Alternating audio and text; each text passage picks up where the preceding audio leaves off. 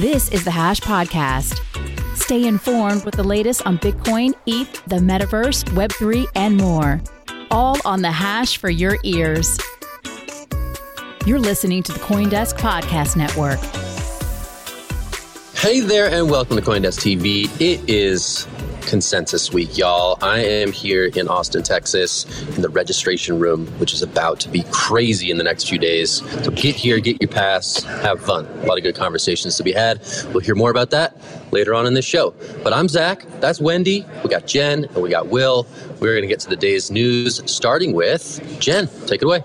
All right. A federal court in California has found that Bored Ape Yacht Club ripoff NFTs violated Yuga Labs copyright. So Ryder Ripps and Jeremy Cahen are the two people behind the RR Bored Ape Yacht Club NFTs, which feature primates that are posing similar to the Bored Ape Yacht Club primates, and they also use similar marketing materials. The two say their collection is satire and contains Easter eggs that speak to numerous stories surrounding the collection. Wendy, I'm going to pass this one off to you. What do you make of this win for Yuga Labs? Okay, so I'm very excited that Yuga Labs did win. I'm going to keep this as calm as possible because I was actually in a space when a lot of this stuff was happening and I kind of went off on these people um, about their reason why they were doing this. And it was just kind of an embarrassment to a lot of different things. Um, but I'm glad that they won. I think that some of the things that we do see happen on crypto Twitter or NFT Twitter and just like a lot of the discourse we have, a lot of it is clout chasing. And we saw a lot on crypto Twitter happen over the weekend. I think it's just kind of silly at this point, and I'm glad that this that Yuga Labs did stand up to take them to court. I'm not a really big advocate for like tattling and doing those types of things. But at the same time, if you're running a company and a business and somebody's trying to um, do things that are ridiculous and kind of slander you, there is like kind of a fine line with that. So I think that this is an important win for the future moving forward, especially into the NFT space, because these profile pictures are supposed to, the 10,000 generative collections and others that are similar, they're supposed to give the holders different types of opportunities and rights, like the IP rights and the licensing to where they can actually monetize that. And that's kind of why we decide to invest in some of these projects. So I'm glad that they won. All right, I'm going to play devil's advocate on this one. This one is definitely a loss for like the permissionless nature of the crypto economy, right? This is the, like so far from code is law, so far from build on these open networks that it's laughable, right? This is about IP ruling in court, and the fact that some of the big biggest brands of Web3 are turning to this as their recourse sort of suggests that some of these bigger ideas that animate the crypto space are not at play here. So I'm just going devil's advocate style. I don't know if that's necessarily um, is bad that this IP is being protected this way, but I think it is really, really far from the original ethos We're all of this ready thing. to fight you, I Zach. it. Yeah, I, we're- everyone wants it. I'm with Let's Zach. Zach, Zach. Zach, it is on me and Jen. It is on I'm- I site and Will's in my consensus. It is corner. I'm on gonna I know harder Will's than in- both I know. Will. I know Will. I'm tossing to Will. His hand was up first.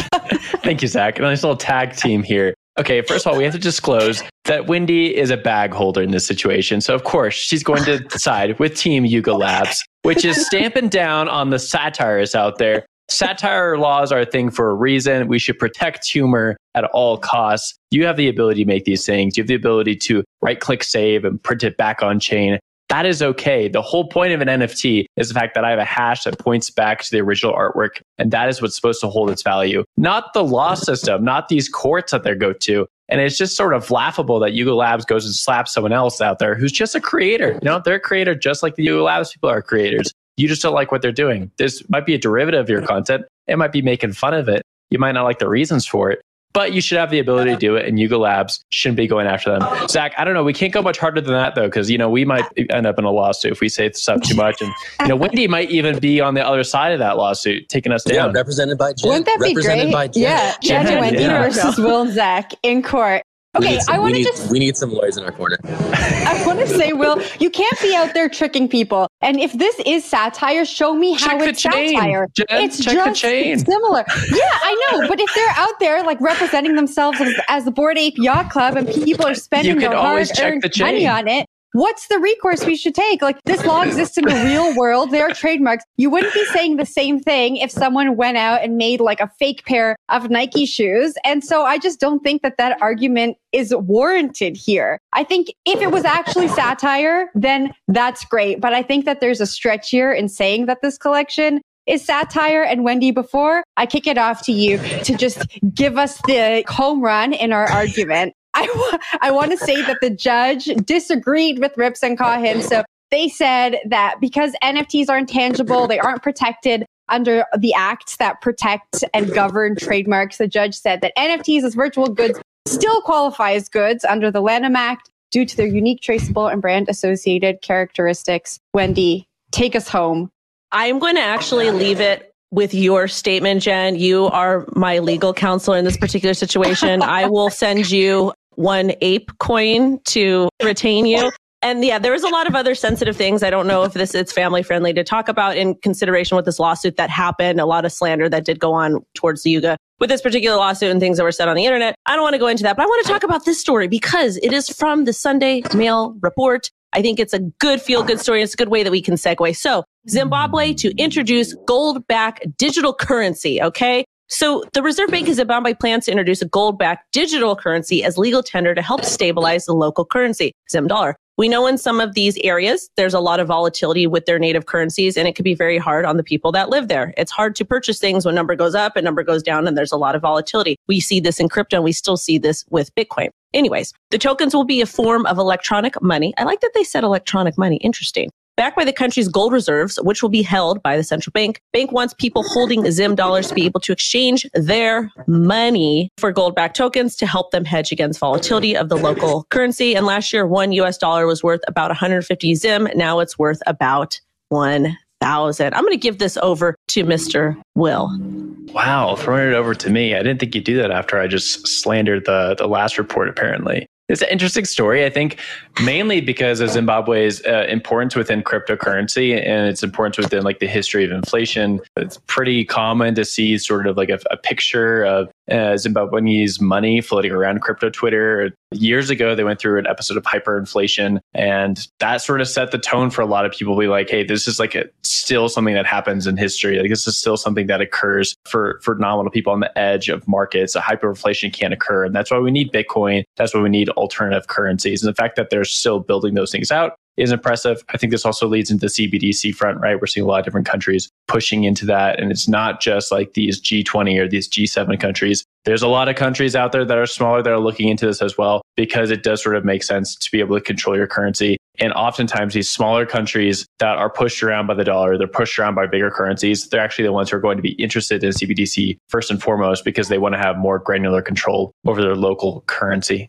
Channel I'll throw it over to you. Yeah. So, okay. When I lived in South Africa, I spoke to a lot of people who lived there who are from Zimbabwe. And there's just like this real lack of trust in the government and fiscal policy there, right? And in Zimbabwe, they've kind of gone back and forth between the US dollar and the Zimbabwean dollar. And I believe I read in the Wall Street Journal earlier this year that it's so bad there that even like business owners are creating their own money. They're like writing down currencies on paper that their customers can then use in exchange for goods at a later date given all of this information and, and the history in Zimbabwe, will like, I'm a little bit skeptical about this. Like, should Zimbabweans be putting their trust in the central banks? Like, maybe I'm missing a piece of the story here. Yeah, I mean, a lot of these countries have failed time and time again with central banks. In the US, like you'd say that arguably the Fed is probably failing right now, or at least failing at its mandate with inflation being so high. So it's always sort of like a scale, right? How do you see central banks doing their job or not doing their job? And as crypto advocates, you know, as four shills on the show, if you can, for, for Bitcoin and cryptocurrency in general, then we'd say that we're against central banks, so we don't trust them. And that's why the CBDC conversation is so interesting, right? Because it's uh, an intersection of two things. One, we like cryptocurrency, and one, we don't like central banks.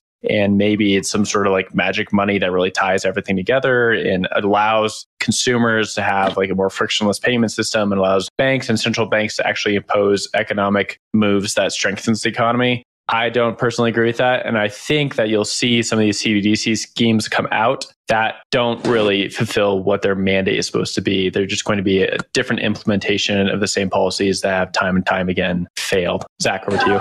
Yeah, just zooming out, I mean, I think, you know, the future of money is very sort of contested right now. And you see all these varying experiments with it, whether it's these gold backed digital dollars, whether it's Bitcoin, whether it's That are just fiat digitally.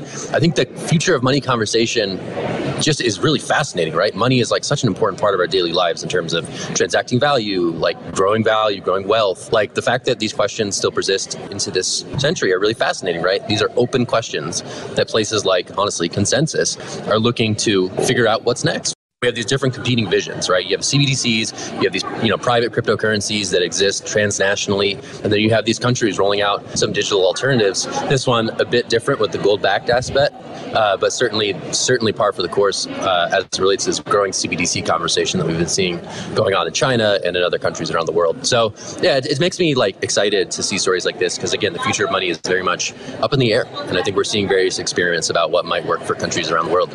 Um, Wendy, I saw your hand. I'm going to toss your way. I just think that this is a really interesting way to compromise. A lot of people think that it's Bitcoin or nothing or cryptocurrency or nothing. But at the end of the day, just because we like these particular technologies and we think that they can improve our quality of life, we still have to convince the people in charge. I mean, and I know that crypto is supposed to be decentralized and we're supposed to kind of do what we want to do, but that's not really the way the world works in the type of environment we're in. So it's going to be a very interesting compromise, I feel like, with a lot of different places and their governments to kind of see what happens. So I feel like this may be a step in the right direction because with anything like with blockchain technology, you can track the gold. You can actually make sure that we have X amount um, that's backing this currency. So I feel like it might be a little bit more of a transparent way to do so. But again, I still don't like this idea of a CBDC. But at the end of the day, what can we do?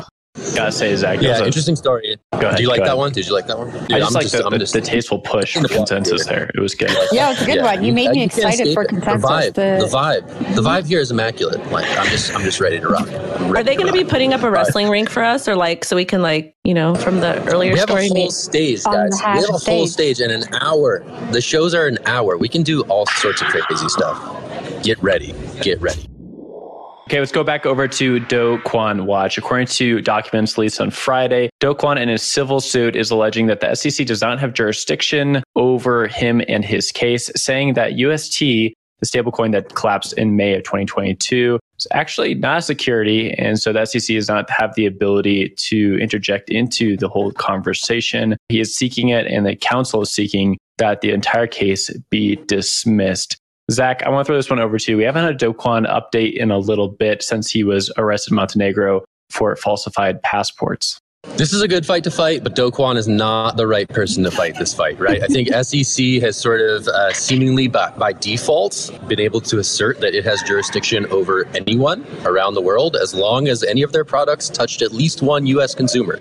Now, should that be the case? Maybe not. Is Do Kwon the person to argue this case? Definitely not. And so I think that um, until someone else is pressing this uh, argument in court, uh, this one is unlikely to succeed, right? But this is what lawyers do, right? They say, hey, let's let's uh, let's you know submit our at least our statement that we want these things to be removed. He's got plenty of other problems to deal with, so this could be sort of the least of his worries. But the fact that the SEC has sort of asserted its uh, ability to rein in any actor the world over, as long as they touch U.S. consumers in some way, shape, or form, as we've seen in some of these statements, some of these complaints, you know that that that should be contested, I think. But uh, this is not this is not the guy to do it. Jen, what do you think? Yeah, I completely agree with you. I think that you're completely right. If any project has at least one US customer who has lost money or has suffered because of your product, the SEC is going to swoop in and say, you know what? We're here to protect consumers and US consumers are not in a good place because of your product. I think that Do Kwon is definitely not the person who should be fighting this. I don't think he should be the poster boy for this conversation. I don't think this is going to go very far. I think this is similar to, you know, if SBF were to come out and try to fight the good fight for crypto, your name has already been disgraced. We don't need you leading this conversation. But I think that given Do Kwon's situation, he's going to try and and take any win he can. Wendy? I actually think that this is very interesting. I'm going to play the devil's advocate here. Again, I don't think Do Kwon did good things. I think he's kind of a bad actor. But at the same time, when you're talking about the law, and I kind of want to push this back to Jen, the law has different, like certain stipulations they have to go by. And just because you're a POS and you're not a good person, you made bad decisions, you, you know, American law is written in a particular way to protect people. And I do think because the SEC hasn't been able to give clear guidelines as what is a security and what isn't, they kind of just throwing a dart at this point this might be a good argument for him, even though he is a bad actor. But Jen, can you kind of talk to us a little bit about that maybe? I don't know. That was just the thought that came to my mind. I don't know enough to get into the inner workings of this. I think that unfortunately we see people be made an example of in the law. And at the end of the day, a lot of the decisions come down to one person's interpretation of what goes on, right? And we have to really rely on the evidence. I think the evidence against Do Kwon is just bad. Like I can just see him being made an example of. I don't know if he's the right person to lead this fight. I think it might be worse for the industry than better.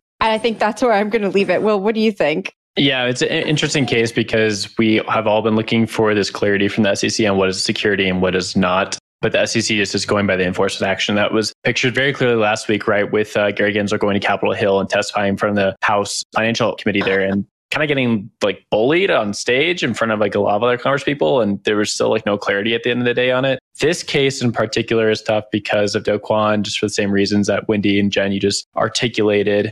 That being said, I mean, could kind of drag things out a little bit more. I don't see him winning because I think the SEC will just be able to claim that someone was injured somewhere and they're going to have jurisdiction, but it could drag it out just a little bit longer. Zach, up to you.